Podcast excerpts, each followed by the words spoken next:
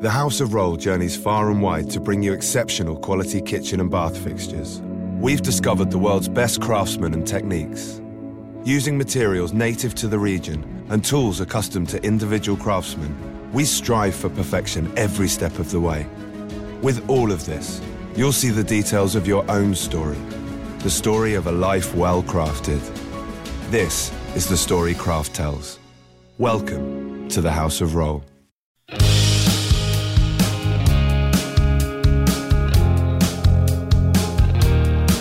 Promise of America is being squandered. How are we going to restore our nation back to a sensible, citizen centric government? This is my country. I'm proud to call it home. This is my country. And I'll never stand alone. It's time for populism with a purpose. Welcome to Reimagine America with Joyce Cordy. Joyce is a businesswoman, not a politician, and she's here to offer pragmatic, possible, and post partisan solutions for the 21st century. This is my country. From sea to shining sea. Now, your host for Reimagine America, Joyce Cordy. And welcome to the Reimagine America radio hour. It, it seems trite this morning to say, as I always do, there are plenty of folks out there trying to inflame your passions. I think this week we saw that what happens when passions are inflamed. We saw 14 bombs mailed through the United States postal system, and thank God none of them went off. We weren't so lucky yesterday in Pittsburgh, Pennsylvania, where 11 innocent souls praying together, a pair of brothers, a husband and wife, sitting together in a synagogue, were murdered um, because of inflammatory language and, peop- and, and people who hear those voices. So it's even more important for us to calm it down um, and to look at what I try to do for you, which is to inform you, to give you information so that you can enable that will enable you to make an independent judgment on current events and to encourage you to act within the bounds on those judgments. As a businesswoman, I focus a lot on the numbers, and the numbers tell me what's out of the norm, what needs our attention, and how to prioritize necessary changes. And when it comes to our health care, oh God, there are more numbers than there are solutions. 200 billion with a B dollars is what is the estimated cost of California Senate Bill 562, the universal single payer health care system you hear uh, gubernatorial candidate Gavin Newsom advocate for. The number would double the current state budget. We talked about this when we were talking about the propositions. The 2018 2019 budget is 201 billion with a B dollars. 18%, that's the estimated increase in the cost of health care in California if 562 were to become law. And frankly, I think that's an underestimation. But we're really fortunate today not to have my amateur view of what that estimate is, but to have with us again Dr. Robert Pearl, the author of Mistreated Why We Think We're Getting Good Health Care and Why We're Usually Wrong. And before we begin, uh, before we began, Dr. Pearl and I were talking on the phone about his um, travel itinerary. He's been to uh, Brisbane and Rio and all over the country, and what he's hearing internationally as well as within the United States is the same set of problems availability, cost, access, and and the need to use new methods and new ways of thinking um, in order to fix this problem. So, um, a universal health care system is not a magic pill. During our July 29th broadcast, Dr. Pearl and I talked about the future of healthcare in America. How do we make sure that we're going to get world class healthcare that we think we are without breaking the national piggy bank? It's a formidable challenge but Dr. Pearl is a leader in helping to address it. He's the former CEO of the Permanente Medical Group, the nation's largest medical group, and the former president of the Mid Atlantic Permanente Group. In these roles, he's led 10,000 physicians, 38,000 staff, and was responsible for the nationally recognized medical care of 5 million Kaiser members on the West and East Coasts. Recently named one of modern healthcare's 50 most influential physician leaders, Dr. Pearl is an advocate for the power of integrated, prepaid, technologically advanced, and physician led healthcare delivery. He serves as a clinical professor of plastic surgery at Stanford University School of Medicine and is on the faculty of Stanford's Graduate School of Business, where he teaches a course on strategy and leadership and lectures on, the on information technology and healthcare policy. As I said earlier, in 2017, he authored a book called Mistreated Why We Think We're Getting Good Health Care and Why We're Usually Wrong. It's a Washington Post bestseller that offers a roadmap for transforming American healthcare. If you haven't bought it yet, I urge you to do so it's available at Amazon, and all the proceeds benefit Doctors Without Borders. From 2012 to 2017, Dr. Pearl served as the chairman of the Council of Accountable Physician Practices, which includes the nation's largest and best multi specialty medical groups, and has participated in the bipartisan congressional task force on delivery system reform and healthcare IT in Washington. So, Dr. Pearl, thank you for taking the time out of your weekend to continue our conversation with the listening audience. And we're going to. Good morning. Uh, thank you so much. And all, yeah, all, all, of our sympathy, sympathies have to go to the families of the uh, victims of these horrendous and horrific uh, shootings. Uh, it's just uh, so overwhelming to think about some of the craziness happening in the United States today. Yes, um, and and it's I think it's it's all of us have to be careful about the language we use because we understand there are people who hear voices. Um, yes. Among us.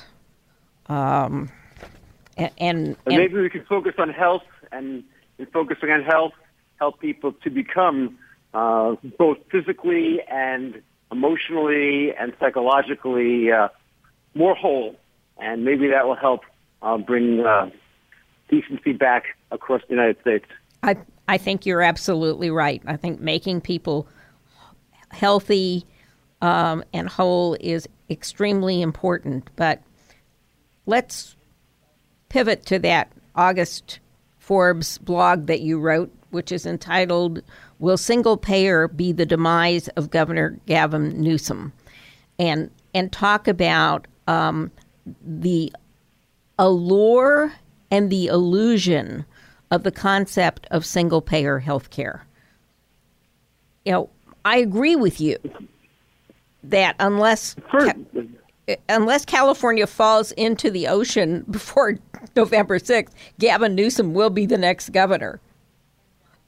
Yeah, and and and but I'm not sure. I'm not convinced that his uh, endorsement of single payer, payer health care is comes from a point of integrity rather than a point of political convenience. I think there's a lot of different interpretations, even with Medicare for all, coverage for all, all the language that's out there. I think his intent is probably the right direction that we should make health care universally available and affordable, and in those ways, uh, it's very positive. But as you're saying, the specifics of, and I will focus on one particular part because it's so it's it is the clearest one, which is the so-called Medicare for all. Take traditional Medicare, and I use the word traditional because traditional Medicare means you go to any doctor you want to see, he or she does whatever they want to do, and they bill for it and they get reimbursed by the federal government. That's different than Medicare Advantage, which we could talk about later if you would like. Yeah, I think we Uh, you're should. yeah, you're a businesswoman. Yep. And as you know, every action you take is not a single step, but it involves reaction and changes. And I think that this is the oversimplification you've alluded to in your comments about the Medicare for All proposition. And what I mean by that is the following. If you look at the dollar estimates that have come from everywhere from Senator Sanders, who introduced it in the last election, to the California legislation that analyzed a similar bill in the past, to the current one you're looking at, most of the economic consequences vary by one factor. How much are you going to pay? Medicare, and I'll use again use the phrase traditional Medicare, fee for service Medicare, pays 90% of the actual cost of health care. And it's offset by the commercial, the employer-based plans, paying about 120%. If you assume that Medicare for all will now pay everyone 90%, the economics work. The challenge is that that's a very simplistic view because how will doctors respond? And remember, for physicians, for businesswomen like yourself, for retail, about half of the cost is overhead. Mm-hmm. So when you lower payments by 10%, you really lower take-home income for physicians by 20%. How many people can accept a 20% reduction in their income and still maintain the lifestyle that they've had? Very few. Mm-hmm. So to assume that doctors will just simply say, okay, I'll take 20% less money and hospitals 20% less money and everyone will take that and not do something different is naive. And that's how I tend to view Medicare for all. It is a very nice concept, but when you start to look at second and third order outcomes, what's going to happen is that physicians are going to do more. Now, I mean, that makes sense to listeners to say, what do you mean they're going to do more? They're not going to find more sick people. But what you find is that there's lots of areas of medical practice for which there's a gray zone. The amount of care you provide isn't clearly better or worse than what we see in back surgery, in knee surgery, in cardiac stenting procedures. We can see it in a lot of places, even in cancer chemotherapy, is that as the incentives align up in a fee-for-service world to do more, that's what happens. And that's what we'd see in a Medicare for all. Prices would come down, utilization would go up, costs would rise, as you say, significantly, taxes would have to go up, taxes would be resisted by many legislative forces, access that would therefore decrease. You can see the multiple steps that would likely happen. And in the end, I think most people understand that as nice as the concept is, it simply can't be reality. You and I talked about the fact I view most people as wanting to have, I'll use this phrase, a painless pill. And there are no painless pills when it comes to the economics of American, actually, as you said, global health care today. I I completely agree with you, and, and I think as as it's called Senate Bill 562, um, you know, it sounds so really nice, um, but here's the here's the the rub. If that bill were to pass, there would be no private insurance in California. Kaiser has said they didn't don't think they could continue to provide care in this marketplace if that were to be passed. They would eliminate, they would uh, basically confiscate um, your Medicare dollars. They would confiscate um, Medicaid dollars, and they would confiscate all private insurance um, and and direct those corporate dollars into the state coffers and then have state healthcare coordinators redistribute it. Is that I mean, I, I don't even think it's governmentally possible. I, I, that's why I say I don't think that it's governmentally possible. You know, there's a piece I'm writing uh, this week for Forbes where I talk about the fact that campaign promises are just that. They're promises. They rarely become reality because in translating a concept into practice, you have to deal with, as you say, the realities of doing so. There will not be enough dollars at the state level to fund the cost of health care unless you simply impose a dramatic reduction in fees for doctors and hospitals. And what will happen next is that access will become more problematic. You'll see actually a new kind of private insurance. It's what you see in most other countries that have a government run program. As you say, I was just in Hang, Rio. hang on to that thought. Hang on to that thought. We got to go take a commercial break. We'll be back Okay. in just a moment to explain how these new how how hybrid systems emerge from government run healthcare.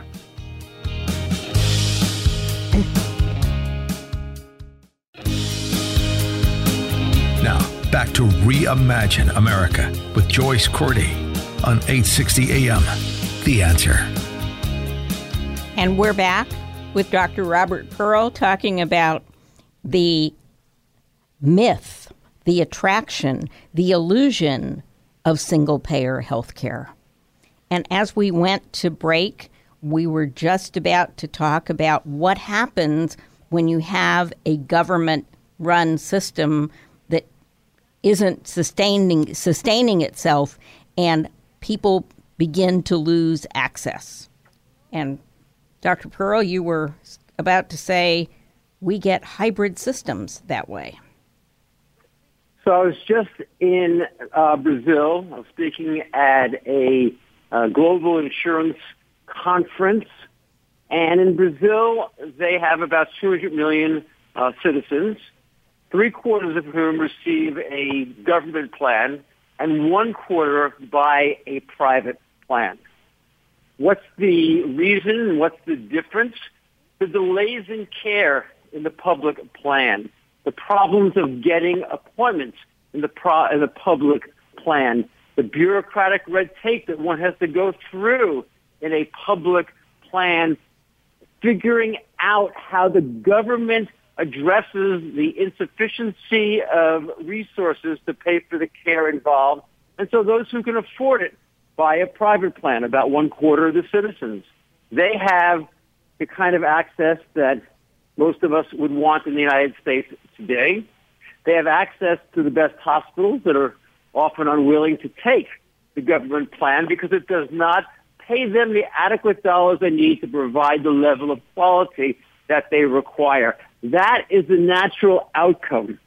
When you have a plan that is going to make, that's going to squeeze the providers of care and make it more difficult for them to meet the demands on a daily basis, alternatives will pop up.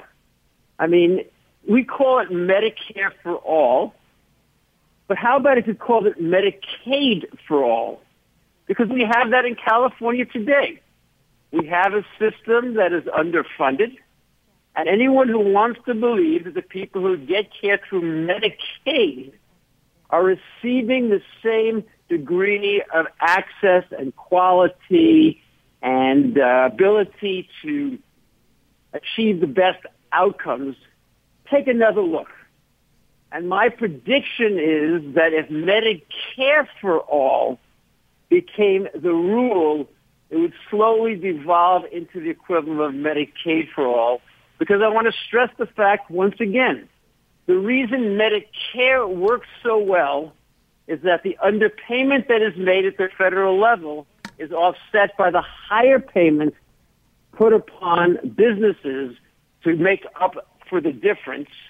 And as soon as you eliminate that public, that commercial, that private coverage and simply pay at the lower level, you now create a system that can't deliver the care, the access, the quality that each of us want.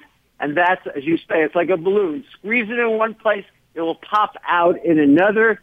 And what we'll see is the return of private coverage, but not the coverage we have today that ensures the vast majority of Americans, but care that is now going to be restricted ever so much more to simply those who can pay the most, which is not going to be the middle class.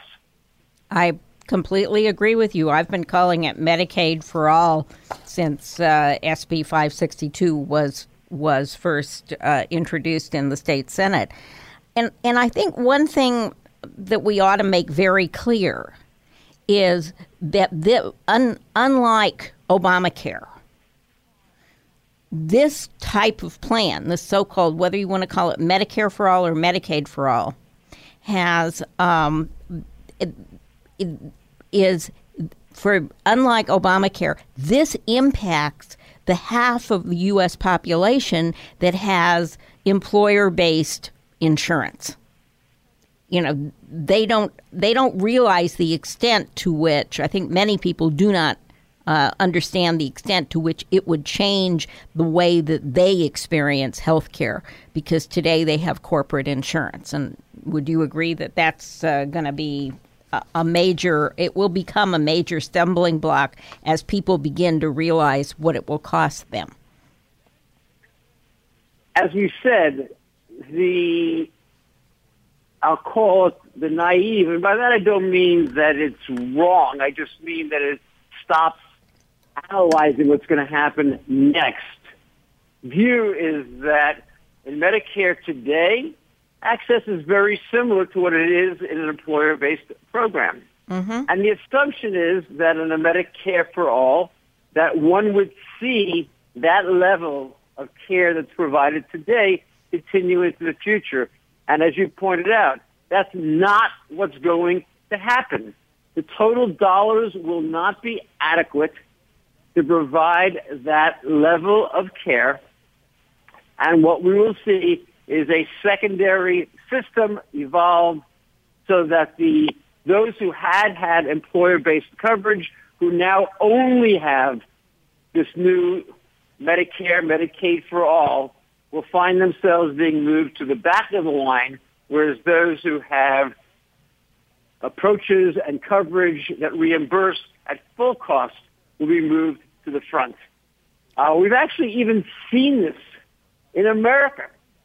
I remember uh, an organization, I won't name it, that used to have two doors, one for patients with true um, fee-for-service type reimbursement, and one for patients who were contracted through a uh, prepaid type of capitated program so that doctors did not receive the added dollars when they took care of them.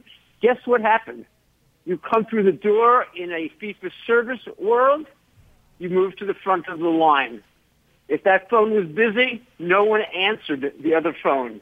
If the appointments were not available in the first one, the second one certainly moved to the back of the line until the first line got filled. It's like a, a, a nightclub where you have some people who get brought in ahead of others.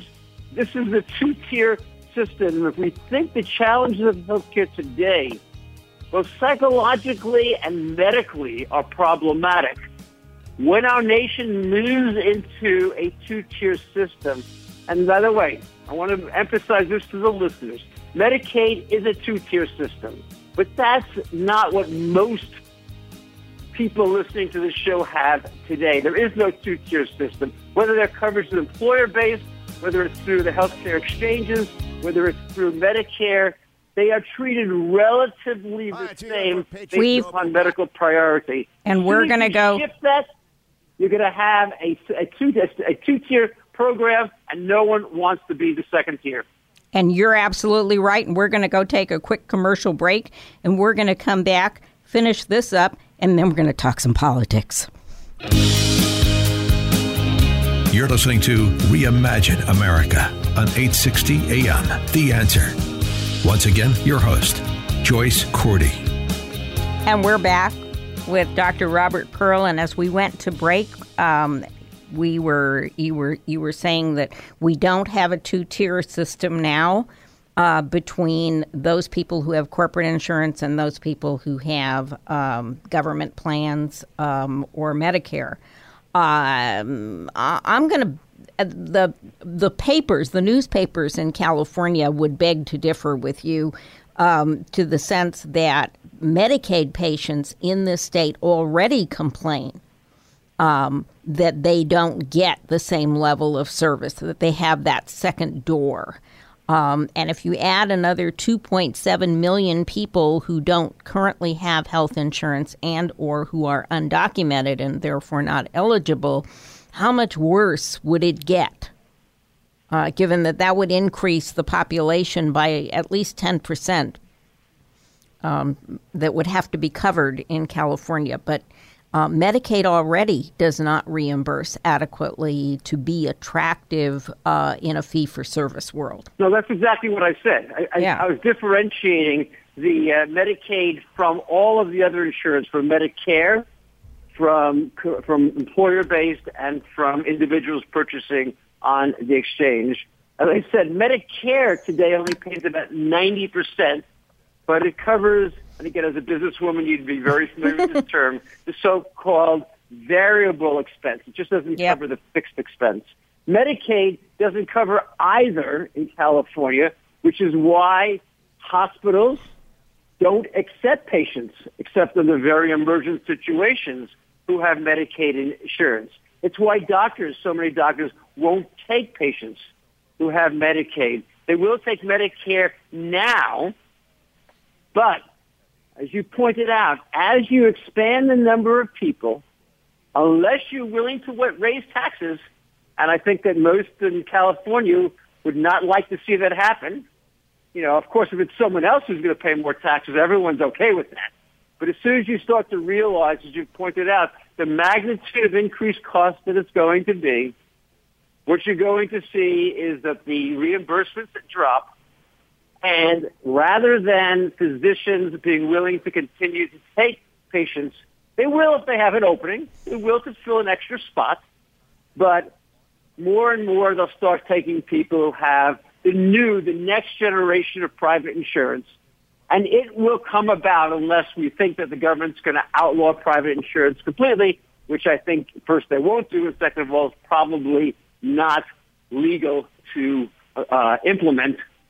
And that's what people will find. All of a sudden, having the surgery, the elective surgery they want, six months or nine months, they'll show up with a problem at the emergency area, not a life-threatening one, and somehow they'll be delayed in their treatment. They'll call the doctor's office. They'll find the doctor's assistant will ask, "What kind of insurance do you have?" And they'll say, "Oh, I'm sorry, we don't have any opening for several weeks, several months, or we simply can't take you." This is what's happened in every other country. Now, in a lot of other places, they've had it for a long time. They're used to it. They accept it. In some other places, what they've done is they've taken, like the Scandinavian nations, very high tax rates. Tax rates that I think would not be amenable for most Americans. Uh, but if you look at the places that have not done one or the other, what you see is you see a two-tier system of care. The people at the lower tier just simply say that's the way that it is. That's the way that it's always been. Every once in a while, you'll have a political response to it. But the United States, I don't believe, would accept that for 80, 90% of the people. They're used to getting good health care. They're working jobs. They qualified through Medicare. They purchased insurance. And they believe that they should have access to high quality medical care, both for emergent and for routine care. And we'll see that evolve. And you know what the Try to fund it by Yeah. the government. And you know what the irony is of, of SB 562? The only people, because it, it assumes that they could capture all of the Medicare dollars flowing into California, but uh, redirecting them from you know from the people who from Medicare recipients into this pool. But the problem is that Medicare requires a premium payment for parts B and D, okay, that um, that is in federal law, and so it would end up in this system that only seniors would be forced to pay for their health care.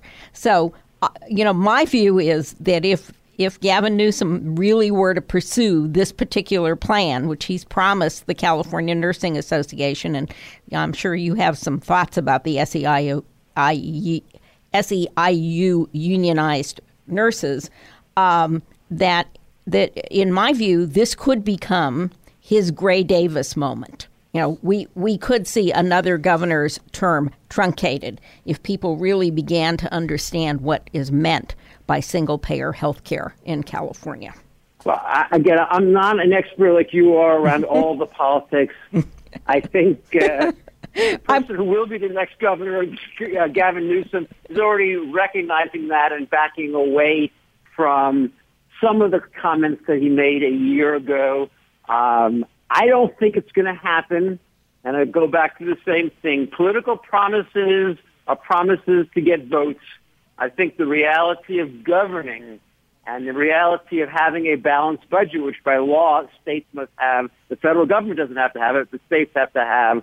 I think the reality of having to re- tell people who voted for you, now I'm going to raise your taxes, I think reality will overcome the promises that were made. I am very doubtful that regardless of what happens in this upcoming election, that four years from now, California will have a true Medicare for all. I don't doubt that there'll be some expansion of coverage. I do believe that the legislature legislature would like to find ways to provide uh, medical care to some people who today can't obtain it. But all the idea of a massive reform, taking all the dollars away, giving it to the government, creating a fee-for-service, uh, government reimbursed Medicare system for everyone in California, uh, that's not going to happen, Joyce, over the next four years. I- uh, I would just be shocked. A a meteor coming to the Earth has about the same likelihood of make of uh, being reality. I, I completely agree with you because um, it's it's unrealistic, it's not unaffordable, and it would it would doom Gavin's political career, and he has higher aspirations. And we'll be back in just a moment to talk about another political bugaboo: pre-existing conditions.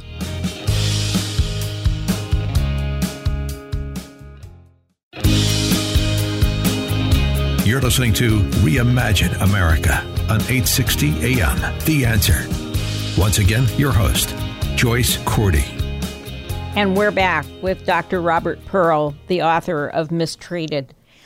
Um, and as we went to break, we were we were just finishing up with the idea that while single payer healthcare sounds good, it's not something it, that, as the doctor said, there's a greater likelihood of a meteor striking Earth than um, single payer healthcare coming to California in the next four years. But right now on the campaign trail, you know, that whether you're Republican or Democrat, everybody is embracing this protection for pre-existing condition coverage. And you know, it's it's well, it's a, it's a talking point. You know, it's it's. Uh, I have a theory that talking points are are um, you know advertising slogans repeated often enough to make people believe them. Um, and and the concept is Democrats are saying um, that Republicans want to strip them strip people of their pre-existing condition coverage and um, and the Republicans are saying no, those Democrats don't want to pay for it, and et cetera. In any case, I don't think pre-existing conditions are going anywhere, nor do you. But let's start talking about the facts. When we're talking about pre-existing condition coverage, you know, um, everybody's ears perk up. But what we're really talking about is pre existing condition coverage under Obamacare that covers about 10 million people when people on Medicare and on uh, traditional um, employer based insurance um, are not impacted by uh, by pre-existing condition clauses except in very rare and very limited circumstances. And so, you know, as a physician, Um, how do you feel about the the use of something that's an important part of health insurance and health coverage as a political talking point?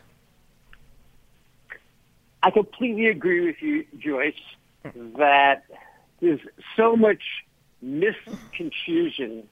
And as a physician, I dislike the politics that have permeated throughout this debate because we're missing the real issue. There is a real issue, Joyce, and that is that the cost of healthcare is rising more rapidly than the ability to pay, and it's rising more rapidly, as I wrote in Mistreated, because the system is broken.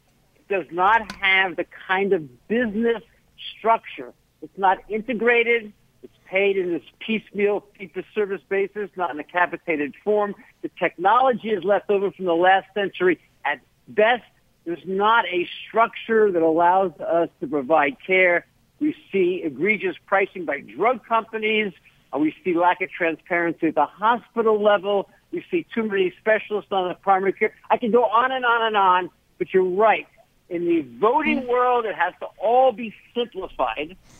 And you are absolutely correct. The Affordable Care Act promised people who are individuals, and that's the point that you're making, that they could obtain health care at an equivalent cost even when they had pre-existing conditions. As you pointed out, for insurers, particularly those with more than 100 employees, that already is and has always been part of the equation that sits in place. And so this fear. So I go another level, Joyce, and I say, why does this fear exist? Because, as you say, most people are not going to lose their coverage in a employer-based program because they have a pre-existing condition. I think it's two things. I think most people are afraid they either, number one, they can't get the health care because they can't afford it. We're seeing a dramatic rise in out-of-pocket expense. We're seeing healthcare costs being the leading cause of um, people having to declare bankruptcy in the United States today. So that's one thing. And the second thing they're afraid of is that their employer is going to pull away the coverage that they're getting, which is a second component of the uh, Affordable Care Act, particularly again for large employers, and that's not going to change. It's that pervasive fear that I will not be able to get the care that I need, and maybe even more importantly, my family needs. I think that's being tapped on by politicians, and like yourself, I am offended by the fact that they're using scare tactics to try to obtain votes. You're seeing it across the political spectrum. I don't see one party versus another party as owning all of the misconceptions.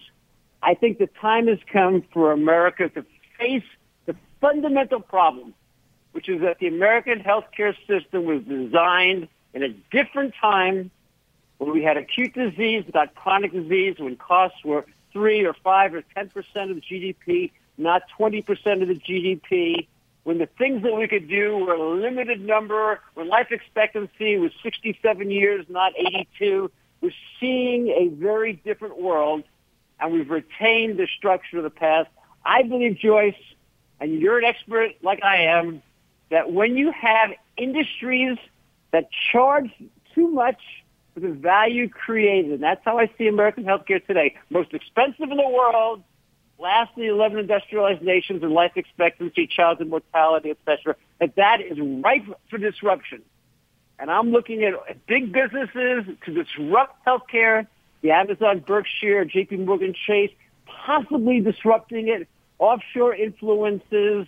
I think American healthcare needs to change and the discussion of today, whether it's Medicare for all, uh, whether it's going to be pre-existing conditions, are just campaign talking points and allow our nation to continue to avoid embracing what needs to happen. That will be painful in the transition, but I actually believe better for patients and better for care providers in the long run. I, I, I agree with you. I have a lot of of interest in what's going to happen with this Amazon Berkshire Chase um, uh, initiative.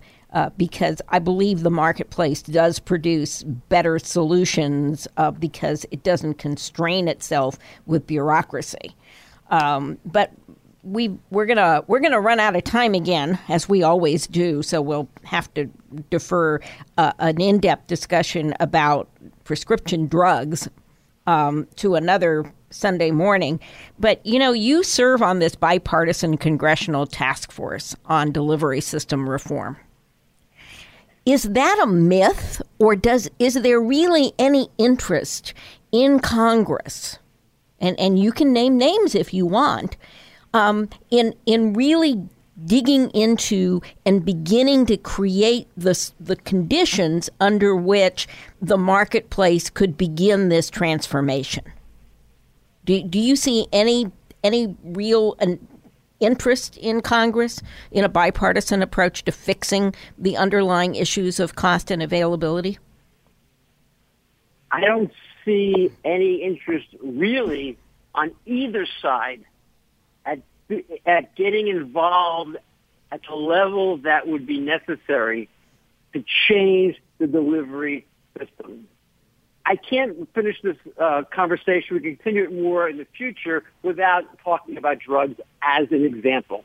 Drug companies are the number one contributors to campaign funding. They spend over $150 million in the first half of this year on lobbying and campaign contributions. It is no surprise that all the legislation passed has been in favor of the pharmaceutical world and against the consumer. It has allowed drug companies to raise their uh, prices two, three, five hundred percent with impunity. It's given that prolonged patent protection. It's discouraged importation of what's called biosimilars, the very large drugs. Insulin now costs $100 for a uh, vial rather than uh, what should be uh, half or a quarter of that. People are having to cut the amount of life-saving insulin they give because they can't afford it. And and you know what? There should be a law against that, but they're telling me we got to go to commercial break, and we'll be back in just a moment to, with a few closing thoughts with Dr. Pearl.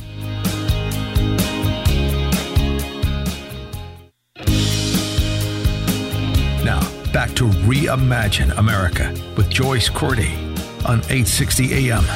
The answer.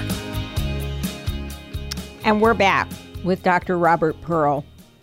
And just in summary, um, we're going to have to have another conversation about drugs and drug pricing, which is, I believe, 20% of the total of that $3 trillion. Um, but, but just in a, in a minute or so, um, is there anything that you that we can do as individuals um, that will begin to um, change the trajectory of cost? There's a lot we can do as individuals to change the trajectory of cost. The first thing we can do is take better care of ourselves. We can eat better, exercise, uh, use opportunities to bring our weight into the normal, normal range. Uh, we get the preventive services that we require. Uh, we can do a lot of things to select a health system that will focus on keeping us healthy rather than simply uh, treating us when our problems uh, ha- happen. We can look for people who have an advanced comprehensive electronic health record. So we are certain that our information is available at every point of contact. There are many things we can do as individuals. We also can ask legislators tough questions. Ask them, how much money do you take from drug companies every year? Ask them whether they support Leapfrog's independent analysis of minimum volumes for procedures and would consider not paying through Medicare for those uh, facilities that don't meet the standards needed to achieve the best results. Ask them uh, whether they would be willing to look at opportunities to force drug companies and hospitals to actually make costs transparent. Now, I don't believe that these things on their own will lead to improvements, but they will now force what I often call in uh, mistreated the legacy players, the ones invested in the status quo, to start to do the things that are going to improve care for individuals. Demand in your health care that which you would insist on everywhere else in your life, your bill in retail and travel. We're talking about video. We're talking about the ability to secure message and email physicians. There's so many things, Joyce, that we can do, but as in so many areas, we have to be activists on our behalf. We have to demand that which we, I believe, are entitled to. The American healthcare system today is broken. Patients are mistreated. We have 200,000 medical errors killing patients every year. Another couple hundred thousand people dying from lack of prevention, complications from chronic disease, and yet we keep telling ourselves it's the best system in the world. It may be a good system compared to some of the very poor countries that exist, but the outcomes we achieve are not particularly good. Together, I believe, Joyce, we can move American healthcare forward, but it's going to require major changes. It's going to require disruption. It's going to require breaking some of the links, particularly the drug companies, with the elected officials. It will demand change, and I'm hoping your listeners will help lead that effort to make American healthcare great again. And we're going to continue to have these periodic conversations in order to help them to ask those questions and take those initiatives. I can't tell you how much I appreciate your time again this morning. We're going to ha- get together again soon and talk about that prescription drug uh, uh, world, which is uh, just this side of criminal. But in the After 30s. The election, Joyce, I can't wait. I tell all your listeners, make sure you vote because that is a right that we have and a responsibility for all Americans. And you're you're absolutely right. In California, it's so easy to vote; it, there is no excuse not to. And we'll be back next Sunday to remind you to vote. But we'll have with us David French from the National Review, and we're going to talk specifically about how talking points are used to manipulate your vote. And in the meantime, have a wonderful week. Don't forget to vote. And if you need help with the propositions, go to reimagineamerica.org. We've got a summary up there that will help you uh, to fill out that ballot.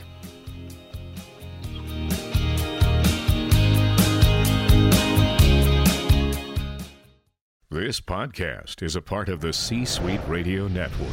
For more top business podcasts, visit c-suiteradio.com.